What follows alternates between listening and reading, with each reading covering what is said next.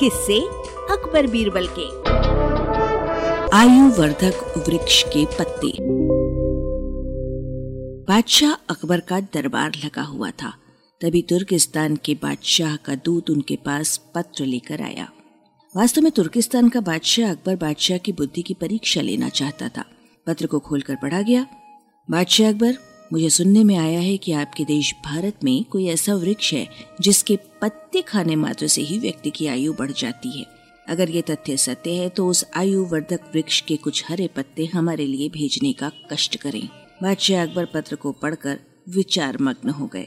बीरबल से सलाह मशविरा करने के पश्चात सिपाहियों सहित उस दूत को एक सुदृढ़ किले में बंद करवा दिया। इस प्रकार कैद हुए, उनको कई दिन बीत गए। एक दिन बादशाह अकबर बीरबल को साथ लेकर उन कैदियों को देखने गए।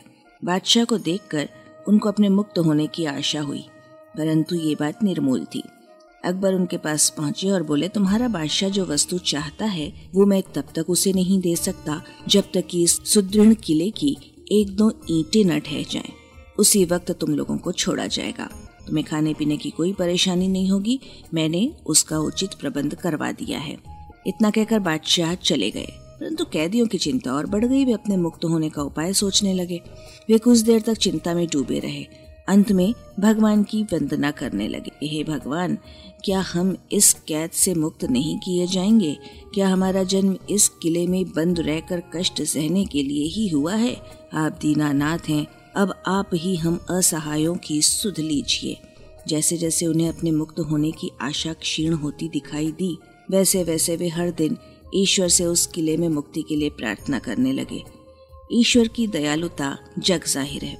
एक दिन बड़े जोरों का भूकंप आया और किले का कुछ भाग धराशायी हो गया। सामने का पर्वत भी टूटकर चकनाचूर हो गया। इस घटना के बाद दूत ने बादशाह के पास किला टूटने की सूचना भेजी।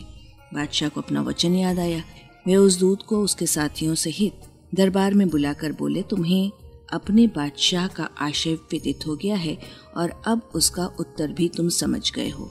यदि न समझे हो तो सुनो, मैं उसे और भी स्पष्ट किए देता हूँ।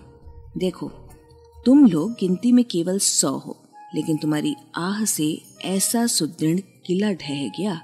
फिर जहाँ हज़ारों मनुष्यों पर अत्याचार हो रहा हो, वहाँ के बादशाह की आयु कैसे बढ़ सकती है? बल्कि दिनों दिन घटती जाएगी और शीघ्र ही लोगों की आह से उसका पतन हो जाएगा। हमारे राज्य में प्रजा पर अत्याचार नहीं होता। गरीब प्रजा पर अत्याचार न करना और भली भांति उसका पोषण करना ही आयुवर्धक वृक्ष है। बाकी सारी बातें मिथ्या है। इस प्रकार समझा बुझा कर बादशाह ने उस दूत को उसके साथियों सहित स्वदेश लौट जाने की आज्ञा दे दी। उन्होंने तुर्किस्तान में पहुंचकर सारी बातें अपने बादशाह को बताईं। बादशाह अकबर से शिक्षा पाकर तुर्किस्तान बादशाह अपने दरबारियों सहित उनकी बुद्धिमत्ता की प्रशंसा करने लगा। वाचक स्वर संज्ञा टंडन अरबा की प्रस्तुति।